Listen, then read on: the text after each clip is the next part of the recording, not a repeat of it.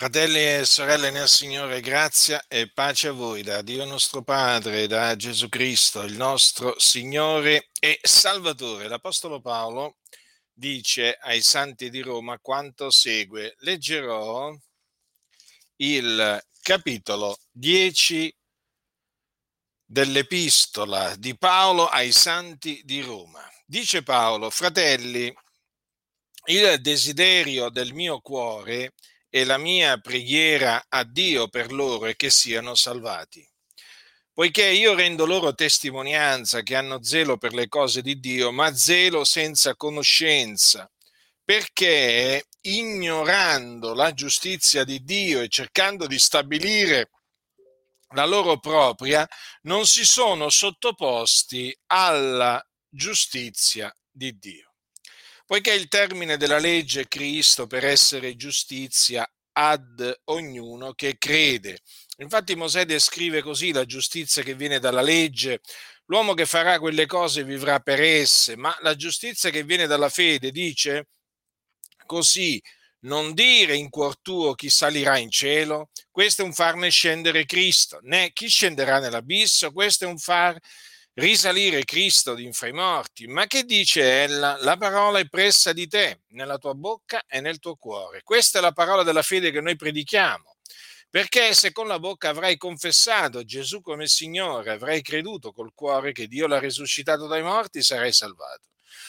Infatti col cuore si crede per ottenere la giustizia e con la bocca si fa confessione per essere salvati. Difatti la scrittura dice chiunque crede in lui non sarà svergognato, poiché non v'è distinzione fra giudeo e greco perché lo stesso Signore è Signore di tutti, ricco verso tutti quelli che lo invocano, poiché chiunque avrà invocato il nome del Signore sarà salvato. Come dunque invocheranno colui nel quale non hanno creduto e come crederanno in colui del quale non hanno udito parlare e come udiranno se non vecchi predichi e come predicheranno se non sono mandati, siccome è scritto quanto sono belli i piedi di quelli che annunziano buone novelle. Ma tutti non hanno ubbidito alla buona novella, perché Isaia dice, Signore, chi ha creduto alla nostra predicazione? Così la fede viene dall'udire e l'udire sia per mezzo della parola di Cristo. Ma io dico, non hanno essi udito, anzi la loro voce è andata per tutta la terra e le loro parole fino agli estremi confini del mondo. Ma io dico, Israele non ha egli compreso? Mosè per primo dice, io vi muoverò a gelosia di una, nazio- di una nazione che non è nazione contro una nazione senza intelletto provocherò il vostro sdegno. Isaia si fa ardito e dice, sono stato trovato da quelli che non mi cercavano, sono stato chiaramente conosciuto da quelli che non chiedevano di me. Ma riguardo a Israele dice, tutto il giorno ho teso le mani verso un popolo disubbidiente e contraddicente. Ora, Fratelli nel Signore, voi sapete che esiste una eh, eresia che è un'eresia di perdizione, un'eresia distruttiva, secondo cui i giudei, gli ebrei in altre parole, eh, osservando la legge di Mosè, possono essere salvati. Cioè, in sostanza, questa eresia sostiene che gli ebrei possono essere salvati senza credere nell'Evangelo.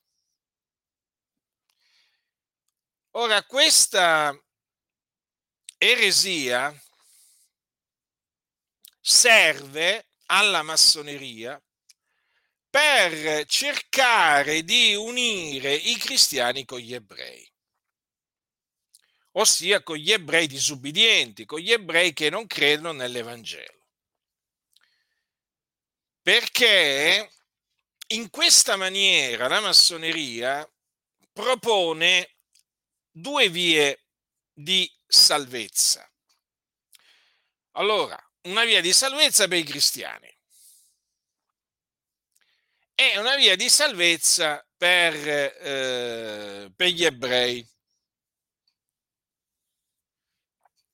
O meglio, sarebbe, sarebbe meglio dire, propone due vie di salvezza, una per i gentili e una per gli ebrei, nel senso che eh, per i gentili la, la, salvezza praticamente si otterrebbe eh, credendo nell'Evangelo.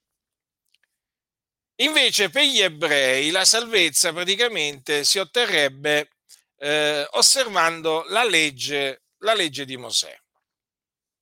In questa maniera, cioè tramite questa eresia distruttiva, verrebbe praticamente a decadere eh, l'inimicizia che c'è tra eh, i discepoli di Gesù Cristo e gli ebrei che non credono che Gesù di Nazareth è, ehm, è il Cristo. Per cui alla fine questa eresia serve per ehm, ehm, diffondere e per fortificare il dialogo interreligioso, è chiamato così. Eh? Ora, voi sapete che la massoneria sta operando con la solita mano nascosta peraltro in questi ultimi tempi sembra che la mano non sia così nascosta, e ehm, sta operando per creare la religione unica mondiale. Ora, per creare la religione unica mondiale, perché la massoneria, eh, diciamo, eh, sta eh, operando per costruire il nuovo ordine mondiale e la religione unica mondiale fa parte, parte integrante del nuovo ordine mondiale. Ora, per creare eh, la religione unica mondiale, la massoneria ha bisogno dei cristiani, degli ebrei e dei musulmani. Allora, mettiamo da parte i musulmani per, per il momento anche se comunque sia questo discorso, in un certo senso che farò, vale anche per, per, i musulmani, perché secondo, appunto, sempre secondo la massoneria, i musulmani si possono salvare anche loro senza credere nell'Evangelo, basta che osservano i precetti dell'Islam. Quindi il discorso più o meno si equivale. Eh? Allora, questa eresia serve naturalmente a far camminare assieme i, i, i cristiani, cioè i discepoli di Gesù Cristo, con gli ebrei che rifiutano di credere che Gesù di Nazareth è il Cristo. Questo si propone. Quindi di unirli, di portarli a collaborare tra di loro diciamo, per il cosiddetto miglioramento del mondo, perché voi sapete che la massoneria no, non manca occasione di dire che eh, lei si occupa di migliorare il mondo, l'individuo e anche il mondo. Ma io devo dire, vi devo, vi devo confessare, fratelli del Signore, che io ancora non ho visto un, uno entrare in massoneria che sia migliorato, come non ho ancora visto questo mondo migliorare, eh, diciamo, sotto l'influenza della massoneria. Anzi, vi dirò che eh, quello che ho visto è questo, che quelli che sono entrati in massoneria sono peggiorati, come anche il mondo va via sempre più peggiorando. Perché la massoneria praticamente che cosa vuole fare? Pensate, vo- pensate voi che voglia migliorare il mondo? Beh, ma come fanno quelli che adorano e servono Satana mh, hm, a migliorare il mondo? Me lo volete spiegare? Eh? Voi pensate che il diavolo abbia, eh, diciamo, come, mh, hm, diciamo come, come obiettivo quello di migliorare il mondo? No, fratelli nel Signore, il mondo è peggiorato in tutti questi secoli, è peggiorato, sta peggiorando e naturalmente, siccome che i massoni occupano tutti i posti di comando, eh, i centri nevralgici della società, quindi è inutile che mi ripeto, voglio dire a livello politico, economico, finanziario, a livello mediatico, a, a livello di, diciamo, sono dappertutto, ma non è che sono dappertutto, voglio dire, rinchiusi in uno sgabuzzino. No, fratelli nel Signore, loro sono nei posti di comando.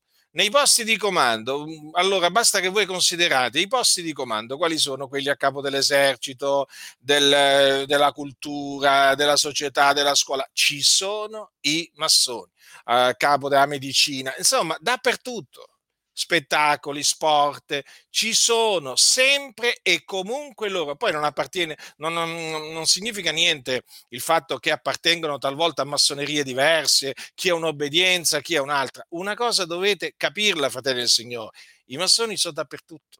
Ma non è che perché li vedo io, non è che perché io me li, me li invento dappertutto, no, no, perché sono loro dappertutto. Eh? D'altronde, come ha detto un massone di alto grado, la massoneria non potrebbe essere saggia se non si eh, praticamente eh, infiltrasse dappertutto. Avete capito? Cioè la saggezza della massoneria in che cosa consiste? Cioè nel, eh, diciamo, infiltrarsi, penetrare dappertutto. Con quale scopo? Con quel, cioè, i massoni per quale ragione voi pensate che entrano nella politica? Eh? Per comandare, mh? Mm? per dirigere, per mettersi al timone. Eh? E così anche quando entrano nella Chiesa, anche quando entrano nella Chiesa, o meglio nelle Chiese, nelle denominazioni, dove li trovate? Sempre al comando, sempre al comando. Ci sono loro. Ecco perché le, le, le denominazioni stanno andando verso l'abisso, verso il baratro, perché appunto eh, ci sono i massoni al timone, diciamo così, di queste, eh, di queste denominazioni. Allora, siccome che ci sono i massoni, i massoni procacciano l'unione tra le religioni o come dicono loro, tra le fedi diverse, tra convinzioni diverse e così via, allora cosa hanno ideato? Hanno ideato varie diavolerie eh, per, hanno escogitato varie diavolerie perché loro proprio sono inventori di mali, inventori di menzogne, cioè voglio dire, sono specializzati proprio veramente nel fabbricare menzogne. Diciamo che sono una fabbrica, la massoneria è una grande fabbrica di menzogne che praticamente lavora 24 ore su 24, oggi dicono H24, sì sì, proprio del continuo, mentre tante chiese dormono mentre tante chiese dormono, eh? mentre tante chiese dicono che c'è una massoneria buona, che ancora non ho capito qual è, non, non ne conosco io di massonerie buone, eh? ecco i massoni, i massoni lavorano, lavorano per la distruzione della Chiesa, eh? ecco la loro opera. Hm? La loro opera, sono impegnati nella distruzione della Chiesa e naturalmente per distruggere la Chiesa devono eh, inserire, infiltrare nella Chiesa le eresie e una di queste eresie distruttive è proprio questa, cioè gli ebrei, lasciateli in pace, ma non andate a molestare gli ebrei, mh? Hm? perché loro si salvano osservando la Torah, cioè la legge. Mh? Per Torah gli ebrei intendono i primi cinque libri, eh? quindi eh, della Bibbia che appunto costituiscono la legge, la legge di Mosè. Allora, avete capito quindi qual è questa, questa, eh, questa eresia? Quindi per farsi amici, eh, per farsi amici gli ebrei, ecco che tante chiese oramai eh, hanno aderito a questa eresia per non inimicarsi gli ebrei. Perché uno si deve inimicare gli ebrei, che peraltro sono anche potenti, nella, potenti anche nella società, lo sanno tutti questi, pochi lo dicono, ma la verità, la verità è questa, anche perché ci sono molti ebrei nelle logge. Hm? C'è una famosa, c'è una famosa massoneria ebraica molto potente, eh, della quale proprio molti proprio ignorano l'esistenza e molti proprio non vogliono nemmeno pronunciare il nome di questa massoneria ebraica perché è veramente molto potente. E comunque sono appunto indaffarati i massoni a cercare di eh, neutralizzare l'evangelizzazione eh, della Chiesa eh, dei cristiani verso, verso gli ebrei. D'altronde eh, i massoni dicono gli ebrei sono il popolo che Dio ha preconosciuto, eh, Dio ha dato la legge a questo popolo e quindi perché andare, andarli a molestare, a turbare con la predicazione dell'Evangelo quando loro hanno la legge e possono praticamente osservando la legge essere salvati, giustificati. Eh? Ecco, fratelli nel Signore, io è proprio questa eresia distruttiva che mi accingo a confutare. Hm? Perché questa eresia distruttiva annulla la grazia di Dio e eh, chi aderisce a questa, a questa mh, eresia praticamente eh, eh, cosa fa? Rende inutile il sacrificio di Cristo. Perché se la giustizia si ottiene per mezzo della legge, Cristo è dunque morto inutilmente. Quindi sappiate che tutti quegli, quei cosiddetti evangelici, ve lo dico da subito, che sostengono questa eresia, praticamente annullano la grazia di Dio e presentano un, il sacrificio di Gesù come un sacrificio inutile, cioè la sua morte eh, eh, la presentano, diciamo implicitamente, come una morte avvenuta inutilmente. Mm? E adesso, naturalmente, passerò a dimostrarvelo affinché abbiate ben chiaro eh, che veramente ci troviamo davanti a eh, un'eresia di perdizione allora, l'Apostolo Paolo dice, fratelli, il desiderio del mio cuore, la mia preghiera a Dio per loro è che siano salvati. Ora, chi sono questi loro? Di chi sta parlando l'Apostolo Paolo? A chi si riferisce?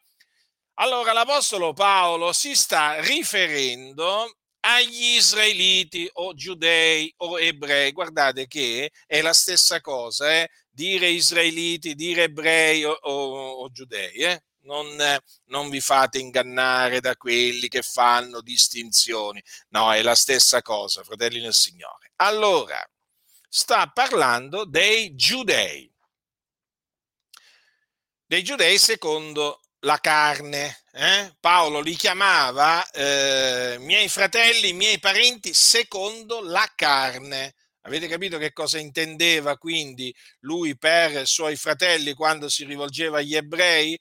Eh, disubbidienti, naturalmente si riferiva ai suoi parenti, a coloro che erano suoi parenti secondo la carne, praticamente discendenti anche loro di eh, Abramo, Isacco e Giacobbe. Allora, l'Apostolo Paolo si sta riferendo ai giudei perché poco prima ha detto quanto segue. Che diremo dunque? Diremo che i gentili quali non cercavano la giustizia hanno conseguito la giustizia, ma la giustizia che viene dalla fede. Mentre Israele che cercava la legge della giustizia non ha conseguito la legge della giustizia. Perché? Perché l'ha cercata non per fede, ma per opere. Essi hanno urtato nella pietra d'intoppo, siccome è scritto, ecco io pongo in Sion una pietra d'intoppo e una roccia d'inciampo, ma chi crede in lui non sarà svergognato. Dunque qui sta parlando di coloro che hanno intoppato in Cristo Gesù, perché è Gesù eh, questa pietra d'intoppo, questa roccia d'inciampo. Eh? Per gli increduli naturalmente è una pietra d'intoppo e una roccia d'inciampo. Per noi che abbiamo creduto invece è eletta e preziosa. Allora, dovete avere proprio eh, bene in mente qui, Paolo, a chi si sta riferendo, perché altrimenti non potete capire poi il seguito del suo discorso, che è un discorso molto chiaro. Allora, lui dice il desiderio del mio cuore, la mia preghiera a Dio per loro è che siano salvati. Questo significa che non li considerava salvati, giusto? Se lui aveva questo desiderio nel suo cuore, se lui faceva, rivolgeva questa preghiera a Dio per gli ebrei, evidentemente eh, era perché essi non erano salvati. Eppure avevano la legge di Mosè, eppure si recavano ogni sabato in sinagoga eh, per appunto ascoltare la lettura della legge, dei profeti, dei salmi. eh? per pregare, perché nella sinagoga naturalmente allora come adesso si recitano delle preghiere. Eh? Per, diciamo, andavano in sinagoga anche nelle varie, eh, nelle varie diciamo, ehm, diciamo fasi della, della vita, ehm, diciamo, della vita quotidiana, eh, diciamo, ebraica che naturalmente implica tante, eh, l'osservanza di, di tanti precetti e così via. Allora, essi quindi Paolo mh, mm, a costoro non li reputava salvati. Attenzione, eppure recitavano preghiera a Dio, eppure avevano la legge di Mosè, l'ascoltavano, la leggevano, eh? Eh, diciamo che si studiavano di osservare determinati i, pre- i precetti della legge, eh? ma Paolo non li considerava salvati, infatti desiderava e pregava a Dio che li salvasse. Ma perché Paolo considerava gli ebrei, eh, suoi parenti secondo la carne, eh, non salvati? Hm? Allora, perché lui testimoniava di essi che avevano zelo senza conoscenza. Eh? Ora, che cosa significa che avevano zelo senza conoscenza? Cioè, che cos'è che non conoscevano? Paolo lo spiega. Non conoscevano la giustizia di Dio. La ignoravano. Capite? Quindi questa eh, mancanza di conoscenza è praticamente l'ignoranza della giustizia di Dio. Infatti Paolo cosa dice? Perché ignorando la giustizia di Dio e cercando di stabilire la loro propria, non si sono sottoposti alla giustizia di Dio. Dunque, fratelli, questa è la ragione per cui gli ebrei, secondo la carne, non sono salvati. Naturalmente mi riferisco agli ebrei disubbidienti, perché, come vi ho detto spesso, tra gli ebrei c'è un residuo eletto secondo la grazia. Eh? che, son, che, costituiscono naturalmente parte della Chiesa di Dio e che sono nostri fratelli perché hanno creduto nell'Evangelo. Ma qui stiamo parlando degli ebrei non salvati, di quelli che hanno urtato nella pietra d'intoppo. Allora dice Paolo eh, che hanno zelo per le cose di Dio, ma zelo senza conoscenza. Già, perché ignorano la giustizia di Dio. Ora, questa giustizia di Dio si basa sulla fede ed è rivelata nell'Evangelo. Infatti Paolo dice sempre ai santi di Roma, io non mi vergogno dell'Evangelo, perché esso è potenza di Dio per la salvezza di ogni credente, del giudeo prima e poi del greco, poiché in esso la giustizia di Dio è rivelata da fede a fede, secondo che è scritto, ma il giusto vivrà per fede. Dunque, la giustizia di Dio che gli ebrei che intoppano, eh, ignorano è la giustizia di Dio rivelata nell'Evangelo di Cristo Gesù. Secondo che è scritto, il giusto vivrà per fede.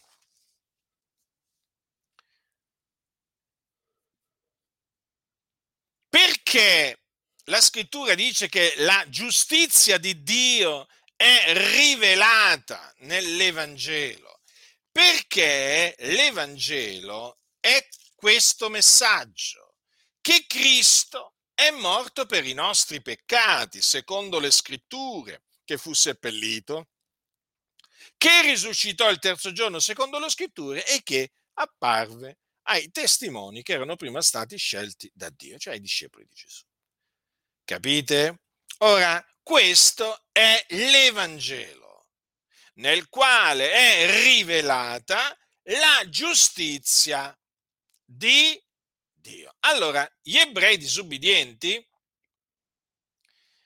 ignorano la giustizia di Dio, non la conoscono. E che cosa fanno? Cercano di stabilire la loro propria giustizia. Notate come ci sia una netta differenza. Qui si Paolo parla della giustizia di Dio e poi naturalmente della propria giustizia in riferimento agli ebrei. In sostanza, cosa sta dicendo Paolo? Che gli ebrei disubbidienti cercano di eh, essere giustificati per mezzo delle opere della legge. E infatti è proprio questo il punto. È proprio questo che divideva, che divise da subito i discepoli di Gesù dalla sinagoga. Il fatto che i cristiani, io qui mi sto riferendo naturalmente ai, eh, ai primi discepoli di Gesù che erano tutti, eh, erano tutti ebrei, per farmi capire meglio. Allora, essi affermavano che il giusto vivrà per fede, cioè che l'uomo è giustificato mediante la fede in Gesù Cristo. Quindi, essi affermavano che la, cioè, esiste la giustizia di Dio, una giustizia di Dio basata sulla fede, che appunto si ottiene mediante la fede. Gli ebrei, cioè la sinagoga, che cosa affermava? No, non è così, dicevano contraddicevano quello che dicevano i discepoli di Gesù Cristo. Appunto, eh, essi dicevano, gli, gli ebrei disubbidienti, no fa, noi abbiamo la legge e riteniamo di essere giustificati per mezzo delle opere della legge. Quindi osservando la, Pente, la, Pasqua, la Pentecoste, la festa dei tabernacoli, osservando la, la, la legge sui, eh, faccio, faccio, degli esempi, eh, la legge su, sulle, sulle, carni impure eh, e così via, e così via. Ecco, osservando il sabato, eh, naturalmente il sabato molto importante, l'osservanza del sabato per, eh, per gli ebrei. Ecco, quindi gli ebrei ritenevano appunto di, ehm, di essere giustificati mediante le opere della legge. E quindi quando sentivano gli apostoli, parlo per esempio Paolo, eh? Paolo era appunto un apostolo di Cristo, ebreo di nascita. Quando lo sentivano predicare, gli sentivano predicare l'Evangelo, quando gli sentivano predicare la parola della fede, contraddicevano all'apostolo, contraddicevano l'apostolo Paolo e gli dicevano no, noi abbiamo la legge, e ci praticamente eh, eh, ci giustifichiamo da noi stessi, va proprio per estremizzare un po' il concetto. Quindi che cosa succedeva? Che questi ebrei non si sottoponevano alla giustizia di Dio, perché il termine della legge è Cristo per essere giustizia ad ognuno che crede. Difatti, eh, Cristo ci è stato fatto da Dio giustizia, non solo sapienza, santificazione e redenzione, ma anche giustizia. Quindi chi crede in, in lui, quindi nell'Evangelo, viene giustificato, reso giusto. Questa giustificazione per grazia mediante la fede fu proclamata dal profeta Abacuc, quindi da, da un profeta che era ebreo, quando disse appunto eh, nel, quando disse queste, queste parole che vi ho già citato, ma ve le voglio citare appunto leggendo proprio dal libro di Abacuc, capitolo 2, versetto 4. Il giusto vivrà per la sua fede. Quindi sappiate che la giustizia di Dio, di cui appunto che, che gli ebrei ignorano, è una giustizia attestata dalla legge e dai profeti.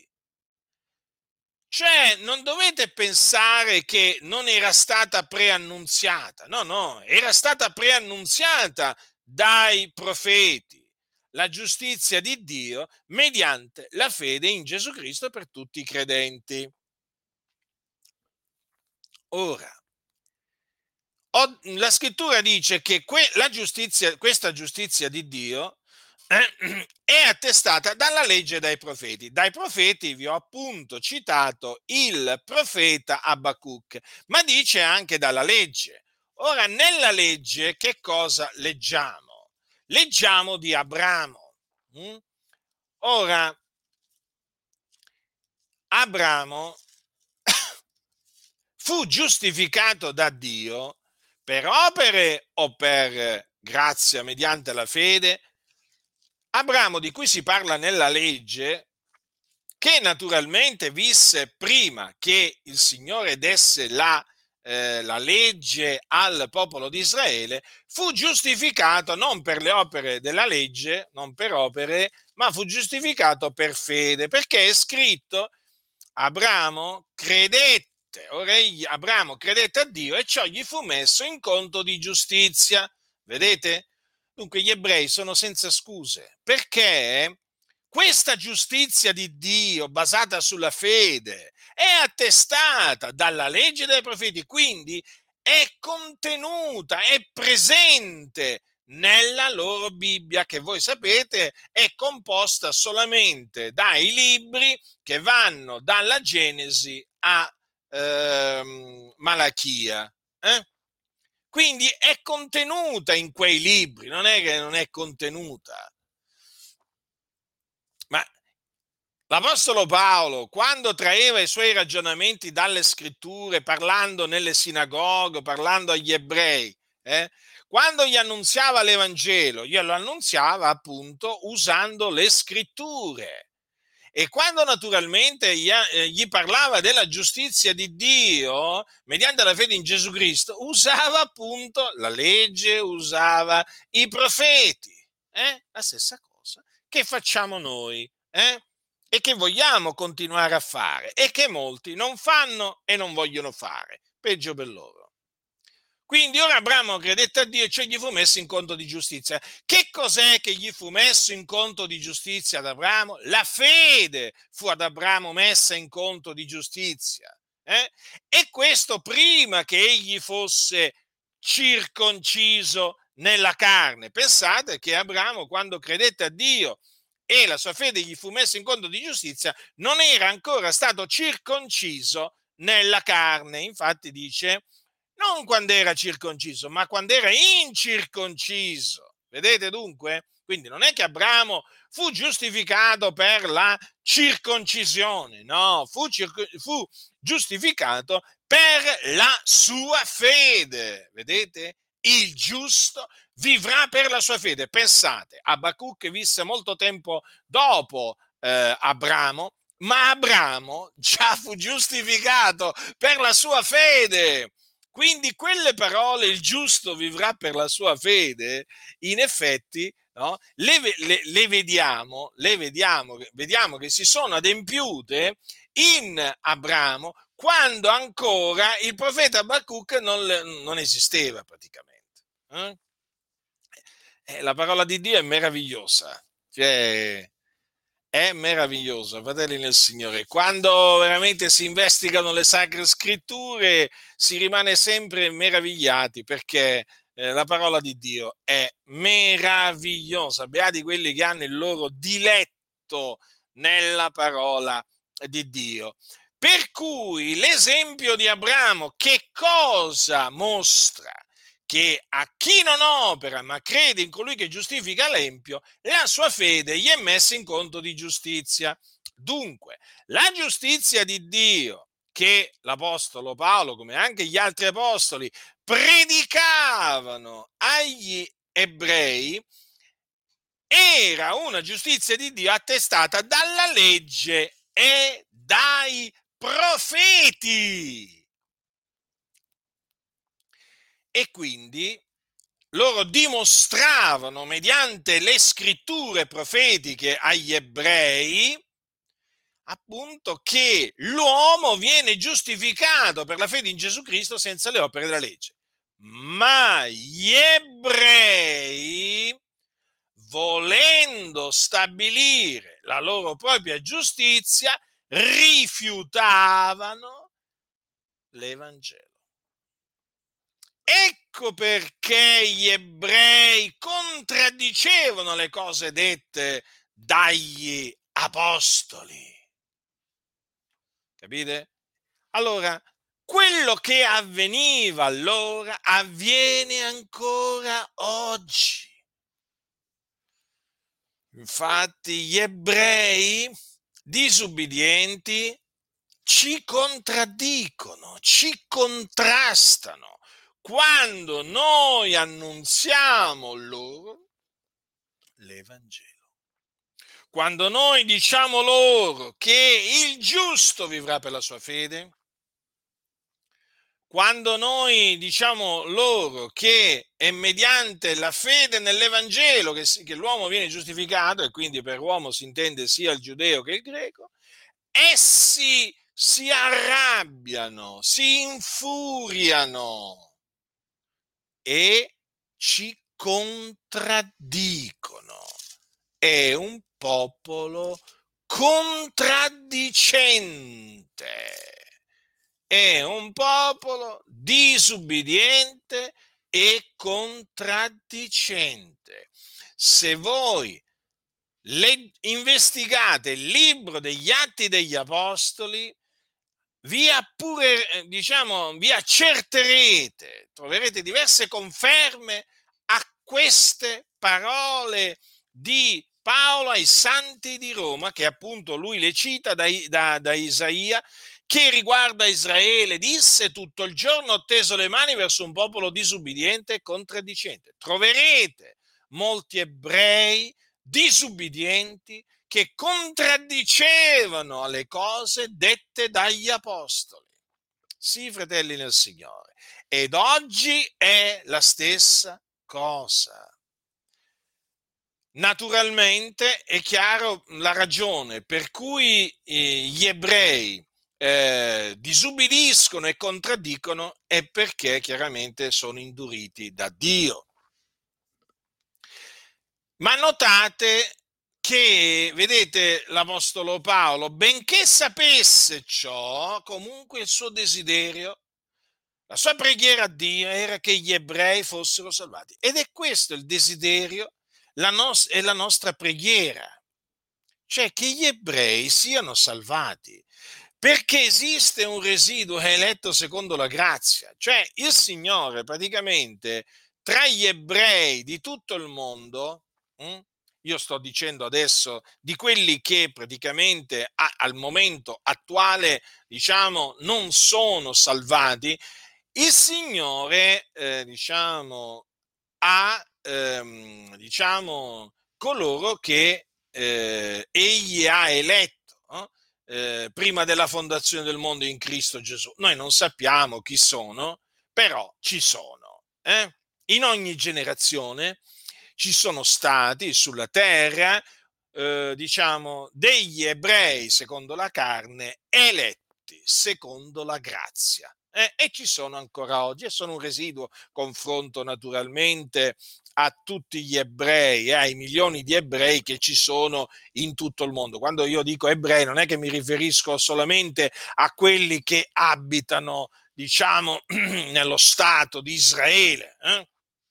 No, mi riferisco a tutti gli ebrei, gli ebrei che si trovano in Sudafrica, in Russia, in Inghilterra, in America, in Brasile, in Italia eh, perché voi sapete che la diaspora ha portato gli ebrei dappertutto e Dio li ha sparsi sulla faccia, sulla faccia di, tutta, eh, di tutta la terra. Eh?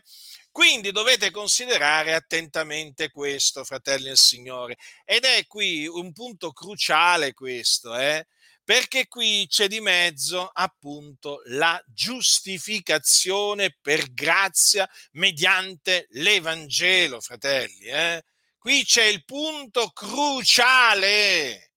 Allora, rigettare, allora, quando uno crede nell'Evangelo viene giustificato, mh? Mm? ottiene la giustizia di Dio basata sulla fede. Ma quando uno rigetta l'Evangelo, rifiuta di credere nell'Evangelo, che cosa sta facendo? Sta rifiutando la giustizia di Dio basata sulla fede. Quindi il peccatore che rifiuta ehm, di credere nell'Evangelo, che sia ebreo, che sia eh, gre- gentile, non importa, che cosa sta facendo in quel momento? Sta rigettando la giustificazione che dà vita. E dunque, rifiutando di credere nell'Evangelo, lui rimane sotto l'ira di Dio rimane sulla via della perdizione e quindi rimane schiavo del peccato. E quindi, vedete, fratelli nel Signore, lo ripeto, questo è un punto fondamentale.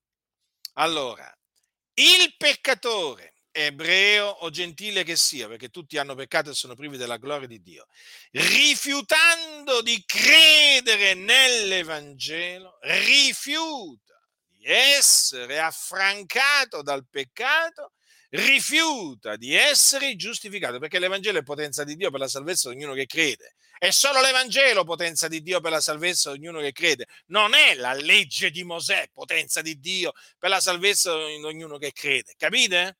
No, è l'Evangelo. E vi ho spiegato che cos'è l'Evangelo.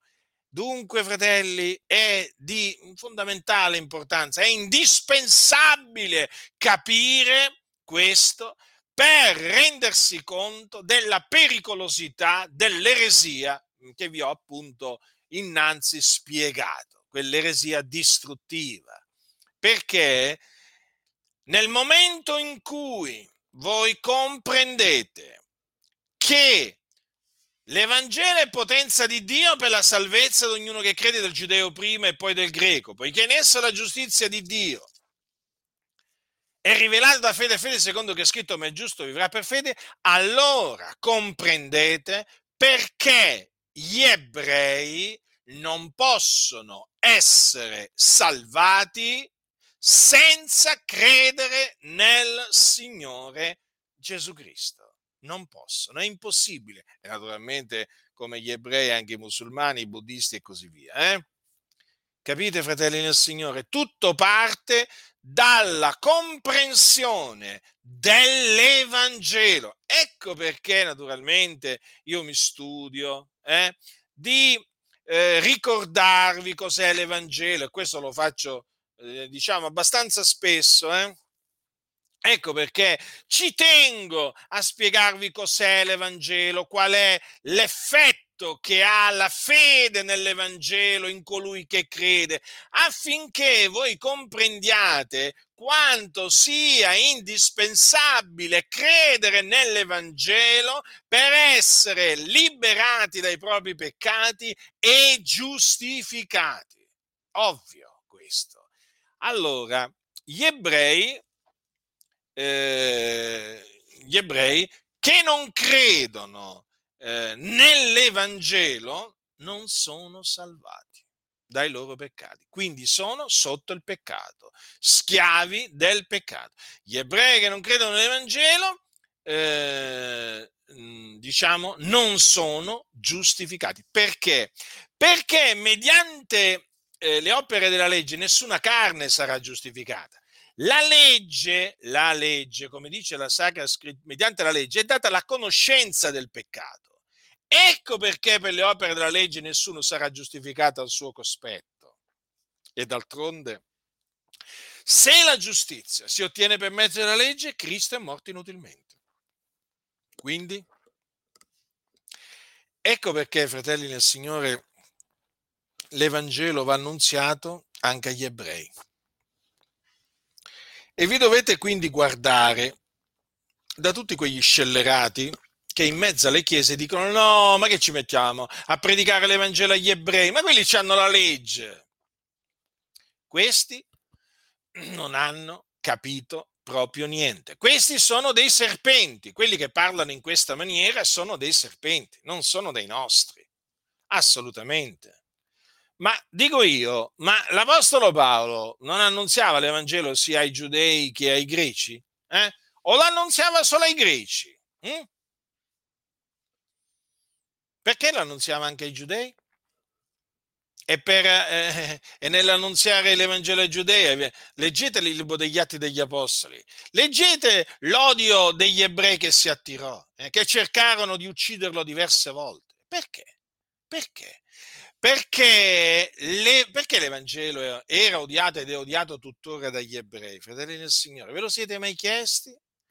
Perché l'Evangelo, eh, allora, per usare, per usare un'espressione che usa l'Apostolo Paolo, eh, eh, per i giudei è scandalo, l'Evangelo è scandalo. La parola della croce per gli ebrei è scandalo, per loro è inconcepibile che un uomo, come noi, loro dicono, eh, si sia caricato dei nostri peccati, che li abbia portati nel suo, nel suo corpo, per espiarli mediante lo spargimento del suo sangue. Per loro sentire questo è uno scandalo. Quando gli ebrei infatti sentono dire Cristo è morto per i nostri peccati secondo le scritture, mh, hm, gli ebrei si infuriano, si infuriano. Per loro è uno scandalo affermare questo, ma per noi che siamo sulla via della salvezza è potenza di Dio, è sapienza di Dio, ma per loro è scandalo la parola della croce. Poi naturalmente quando sentono dire che Gesù fu, eh, fu seppellito e il terzo giorno risuscitò dai morti, beh lì si mettono a ridere si mettono a ridere perché loro non credono che eh, Gesù di Nazareth è risuscitato dai morti affinché si adempissero le scritture. Eh? Non credono né nella sua morte espiatoria e né nella sua resurrezione corporale. Non credono nell'Evangelo. Allora, chi sono quegli ebrei che invece non si infuriano quando sentono predicare l'Evangelo? Sono quelli ordinati a vita eterna, eh? che appunto odono e credono. Mm? Leggete il libro degli Atti degli Apostoli e noterete, e noterete questo. Paolo si recava in sinagoga eh? di sabato, quando arrivava in una città, si recava con appunto con i suoi compagni d'opera nella, nella sinagoga degli ebrei. Cosa faceva? Annunziava loro l'Evangelo e quelli che c'erano quelli che credevano e quelli che rifiutavano di credere, che contraddicevano. Mm? Quelli che credevano naturalmente erano quelli ordinati a vita eterna e dunque che accoglievano la parola di Dio con allegrezza, mentre gli altri suscitavano, diciamo, innanzitutto lo contraddicevano, poi suscitavano persecuzioni contro, contro l'Apostolo Paolo. Ma l'Apostolo Paolo era odiato in maniera viscerale dagli ebrei. Eh? E ancora oggi, eh, attenzione, benché Paolo sia morto, guardate che gli ebrei odiano ancora Paolo, eh? eh? Ma dicono certe cose, certi rabbini sull'apostolo, sull'apostolo Paolo. L'apostolo Paolo praticamente è considerato il nemico numero uno, eh, diciamo, dell'ebraismo. Perché? Perché ha predicato un messaggio, secondo i rabbini ebrei, eh, in particolare quelli ultraortodossi, ha predicato un messaggio scandaloso, un messaggio che se fosse accettato da tutti gli ebrei, loro dicono scomparirebbe il popolo ebraico dalla faccia della terra. Mm? Gli ebrei ragionano così. Eh? Considerate che gli ebrei ultraortodossi, quando si converte un ebreo, mm? A prescindere che questo ebreo sia ortodosso, ultraortodosso o, de, o riformato di qualche, o di qualche altra ric- eh, corrente dell'ebraismo, perché le, nell'ebraismo ci sono varie correnti. Allora, per questi ebrei, eh, questo ebreo non è, più, non è più ebreo, cioè un ebreo che crede che Gesù di Nazareth è il Cristo, cioè che crede nella buona novella che Gesù è il Cristo, non è più un ebreo, viene bandito dalla comunità ebraica, viene espulso eh, viene deriso, viene, viene calunniato, viene perseguitato, discriminato, certo, esattamente come succedeva ai nostri fratelli eh, ebrei di nascita, eh, appunto che credettero nell'Evangelo, per esempio, a Gerusalemme. Identico, lo stesso identico trattamento viene riservato, viene riservato a loro. Eh? Quindi loro eh, considerano l'Evangelo uno scandalo, no? il messaggio dell'Evangelo è proprio un messaggio scandaloso per gli ebrei, proprio, ma proprio si turano le orecchie, proprio non vogliono nemmeno assolutamente sentirne parlare. Eh? Assolutamente, quando tu gli dici che Gesù è il Messia, uh, che cosa succede? Si cominciano proprio subito a manifestare. Eh? In particolare gli ultraortodossi, quelli proprio, quelli proprio gli va il sangue al cervello, ti aggrediscono, ti insultano. Eh? Naturalmente mi riferisco agli ultraortodossi che sono in, part- in, particolar modo in Israele. Eh, lì ci sono dei nostri fratelli che soffrono per mano degli ultraortodossi. Eh? e gli ultraortodossi proprio sono proprio ostinati in una maniera. Diciamo che sono, sono i farisei del tempo di Gesù e degli, e degli, apostoli, sono quelli più scatenati, proprio quelli più furiosi contro appunto ehm, i discepoli del Signore eh, Gesù Cristo. Ora vi stavo dicendo che l'Evangelo è considerato dai, mh, eh, dagli ebrei disubbidienti un messaggio estremamente pericoloso perché mette a repentaglio l'esistenza del popolo ebraico. Pensate, questi parlano in questa maniera, eh? Eh sì, perché? Perché per loro quando un ebreo crede nell'Evangelo non è più un ebreo.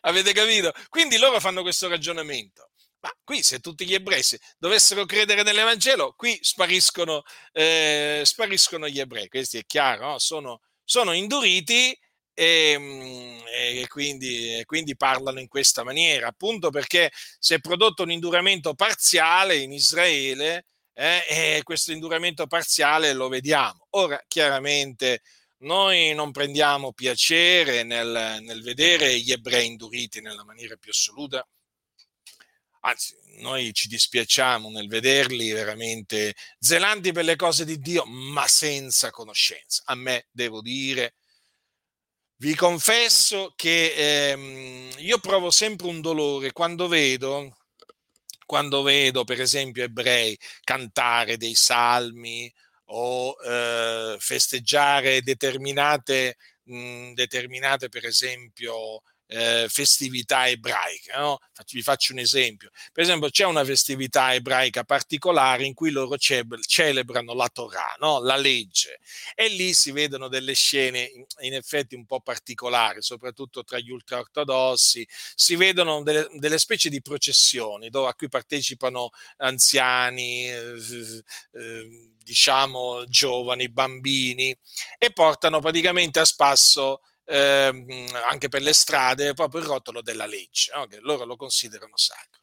E eh, saltano di gioia, ehm, eh, piangono, eh, insomma, si rallegrano Per, perché? Perché loro festeggiano il fatto che Dio abbia dato ad Israele la legge. E io devo dire che veramente talvolta mi sono commosso nel vedere, nel vedere soprattutto degli anziani proprio così, no? Diciamo rallegrarsi, commuoversi perché, perché riconoscono che Dio gli ha dato la legge. Sì, però poi alla fine eh, la giustizia di Dio attestata dalla legge e dai profeti la rigettano. E questo e questo naturalmente mi addolora perché da un lato dico, guarda, si rallegrano perché Dio gli ha dato la legge e poi dopo rigettano quello che la legge dice. Vi siete mai domandati l'Apostolo Paolo perché diceva queste parole. Io dico la verità in Cristo, non mento, la mia coscienza me lo attesta per lo Spirito Santo. Io ho una grande tristezza e un continuo dolore nel cuor mio perché vorrei essere io stesso anatema, separato da Cristo per amore dei miei fratelli, i miei parenti secondo la carne, che sono israeliti ai quali appartengono l'adozione, la gloria, i patti, la legislazione, il culto e le promesse, dei quali sono i padri, dei quali è venuto secondo la carne il Cristo che sopra tutte le cose Dio benedetto in eterno. Amen. Vi siete mai chiesti, fratelli del Signore, perché Paolo aveva questa grande tristezza, questo continuo dolore nel suo cuore? Eh?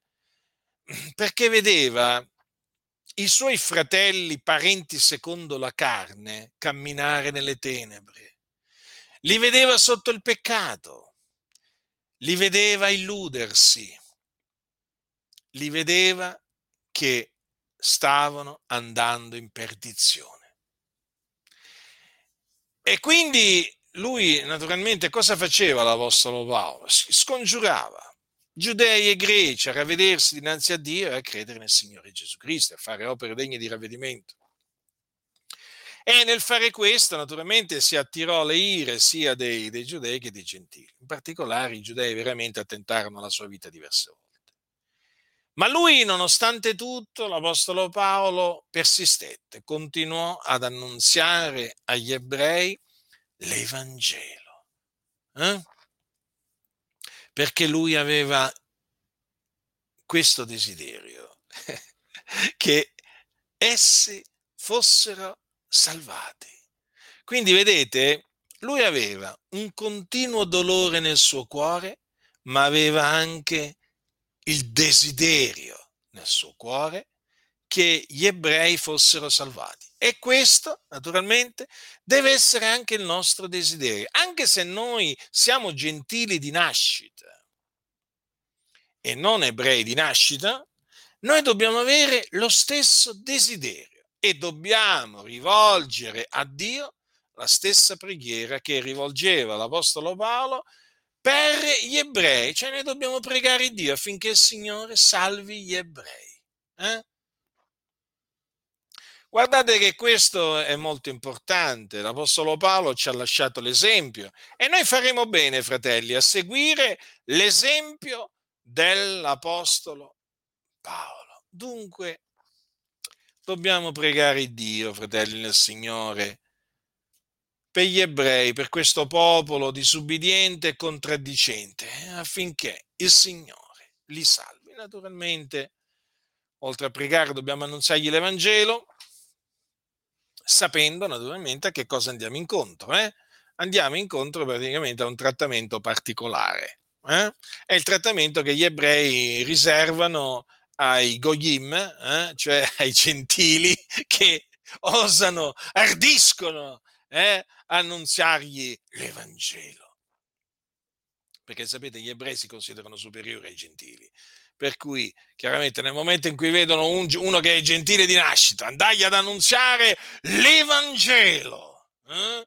Eh, naturalmente, mediante le scritture profetiche, cioè mediante la legge, i salmi, i profeti, fratelli nel Signore. Questi qua veramente sono, sono provocati, si sentono provocati a gelosia, capite? A gelosia e si infuriano contro di noi. Però non importa, noi eh, siamo chiamati appunto a testimoniare. E quindi è bene che si sappia che l'Evangelo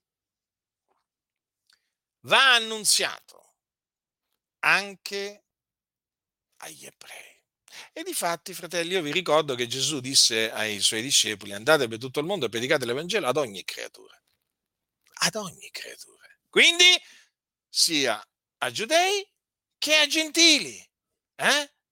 Nel mondo, guardate che già ai giorni di Gesù, hm, e Gesù questo lo sapeva, fuori da Israele, fuori dal, appunto, dal, dal territorio di Israele, guardate che c'erano giudei. Eh? Cosa ha detto Gesù? Andate per tutto il mondo e predicate l'Evangelo ad ogni creatura. E di fatti l'Evangelo è potenza di Dio per la salvezza, ognuno che crede, del giudeo prima e poi del greco. Quindi l'Evangelo va annunziato anche agli ebrei. Quindi vedete, fratelli del Signore, con quanto sia veramente mh, distruttiva eh, l'eresia che vi ho esposto all'inizio della mia predicazione.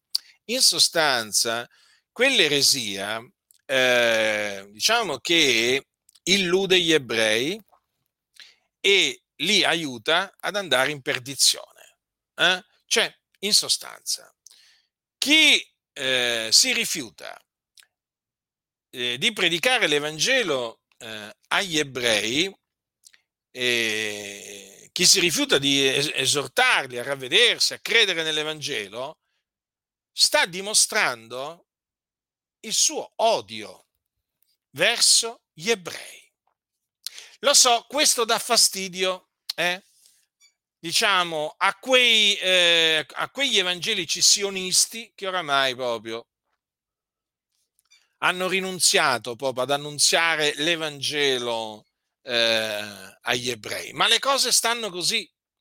L'amore verso eh, gli ebrei si manifesta anche in questa maniera, cioè annunziandogli l'Evangelo, esattamente facendo quello che faceva l'Apostolo Paolo, ma anche che faceva l'Apostolo Pietro, eh, come o anche l'Apostolo Giovanni. Che cosa faceva l'Apostolo Paolo? Stava in silenzio? Eh? Diceva no, ma io, agli ebrei, ma io agli ebrei, ma cosa gli vado ad annunziare? Ma quelli hanno la legge, quelli si salvano da loro stessi, si, si vengono giustificati mediante le opere della legge. È così che Paolo parlava? No, fratelli nel Signore, no, assolutamente, assolutamente. E Paolo era animato veramente da un amore verso suo, dall'amore verso i suoi connazionali. Eh? Ma pensate che disse vorrei essere io stesso anatema, eh? separato da Cristo per amore dei miei fratelli. Ma vi rendete conto? Eh? Ma infatti, quando si leggono le epistole di Paolo, quando si legge il libro degli Atti degli Apostoli, eh, quello che si capisce che l'Apostolo Paolo veramente desiderava la salvezza non solo dei gentili, ma anche la salvezza degli ebrei. Ed era disposto a dare la sua vita per l'Evangelo. Pensate, avete mai riflettuto a questo? Paolo era pronto a morire per l'Evangelo. Com'è possibile? Com'è possibile? Certo, perché l'Evangelo eh, è potenza di Dio per la salvezza di ognuno che crede. Non è mica un messaggio qualsiasi, non è mica una buona, novella, una buona novella qualsiasi. No, fratelli l'Evangelo è la buona novella che Gesù di Nazareth è il Cristo. Quindi, quindi, per esso bisogna essere pronti a morire. Bisogna essere pronti ad essere, diciamo, eh, a cagione dell'Evangelo, bisogna essere pronti ad essere scherniti, perseguitati. Hm? Eh, odiati anche dagli ebrei. Non è che ci odieranno solo gli ebrei eh, predicando l'Evangelo, figuriati. Tutto il mondo ci odia a noi, non è che ci odiano solo, ci odiano solo gli ebrei, però questa mia predicazione è concentrata appunto sulla rea, diciamo su, sugli ebrei.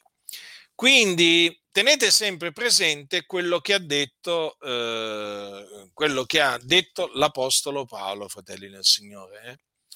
Così, quando si presenta, la prossima volta che si presenteranno, eh, o se non la prossima volta, magari la prima volta, perché per alcuni sarà la prossima volta e per altri sarà magari la prima volta. Quando si presenteranno coloro che vi diranno no, no, ma noi agli ebrei non, gli, non abbiamo niente da annunziargli, perché loro hanno la legge, non abbiamo niente da annunziargli.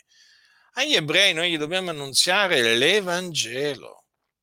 Sì, sì, glielo dobbiamo annunziare con ogni franchezza, esortandoli a ravvedersi, a credere nell'Evangelo. Dobbiamo, bisogna fare la stessa cosa che faceva l'Apostolo Paolo. Abbiate come esempio l'Apostolo Paolo. Quante volte ve l'ho detto? Ve l'ho detto tante volte e ve lo ripeto. L'Apostolo Paolo è colui che deve essere imitato. Se imitate l'Apostolo Paolo non vi smarrirete mai, ma mai, credetemi, non vi smarrirete mai. E se, se prendete come esempio Paolo, non, mm, non vi sentirete attratti dai ciarlatani, dagli impostori, dai falsi dottori, dai falsi profeti, dai falsi apostoli. Non vi sentirete attratti da costoro. Avete capito perché non vi parlano dell'Apostolo Paolo, le chiese? Eh? Avete capito, fratelli del Signore, perché se vi affezionate all'Apostolo Paolo per loro è finita per loro è finita, addio al loro impero. Eh? Ecco perché dall'Apostolo Paolo meno si parla e meglio è, parola d'ordine appunto per le chiese massonizzate, perché praticamente l'Apostolo Paolo è un pericolo per queste chiese, è un pericolo per le finanze. È pericolosissimo l'Apostolo Paolo perché eh, sia l'Evangelo che annunziava, sia la dottrina che, che annunziava sono estremamente pericolose per queste, per queste denominazioni, perché praticamente chi accetta l'Evangelo e chi accetta la dottrina che Paolo insegnava, praticamente sentirà proprio immediatamente la necessità di andarsene via da queste, mh, da queste denominazioni, anzi, proprio a non entrarci proprio. Ma se dovesse convertirsi al Signore mentre è in queste denominazioni, vi posso assicurare che sentirà la necessità di uscire e di separarsi da queste denominazioni che hanno rigettato l'Evangelo e la dottrina degli Apostoli. Quindi non vi fate ingannare, non vi fate sedurre da nessuno, hm? Eh, perché gli ebrei ehm, non possono essere salvati, non possono essere giustificati senza credere nell'Evangelo. È impossibile, fratelli. Guardate che quando la scrittura dice hm, che per le opere della legge nessuno sarà giustificato al suo cospetto, guardate che dice la verità, eh? Guardate che dice la verità. Quindi abbiate sempre davanti queste parole del profeta Abacuc. Il giusto vivrà per fede. Ed anche queste parole che concendono Abramo. Ora Abramo credette a Dio e ciò gli fu messo in conto di giustizia. Eh? Quindi abbiate sempre presente queste parole per appunto rispondere a coloro che vi diranno no vabbè ma noi agli ebrei non gli dobbiamo annunziare la parola della fede, non gli dobbiamo annunziare l'Evangelo, insomma non gli dobbiamo dire proprio niente. Eh? Così almeno gli turate la bocca, hm? perché a questi qua bisogna turargli la bocca, proprio bisogna turargliela e anche pubblicamente, eh, non, solo, non solo privatamente, ma perché dalla loro bocca escono menzogne sopra, sopra menzogne, perché praticamente questi nel loro cuore hanno menzogne. Quindi non vi fate sedurre, lo ripeto, perché purtroppo questa eresia distruttiva si sta diffondendo sempre di più. Eh? Non vi fate sedurre da nessuno. La grazia del Signore nostro Gesù Cristo sia con tutti coloro che lo amano con purità incorrotta. Amen.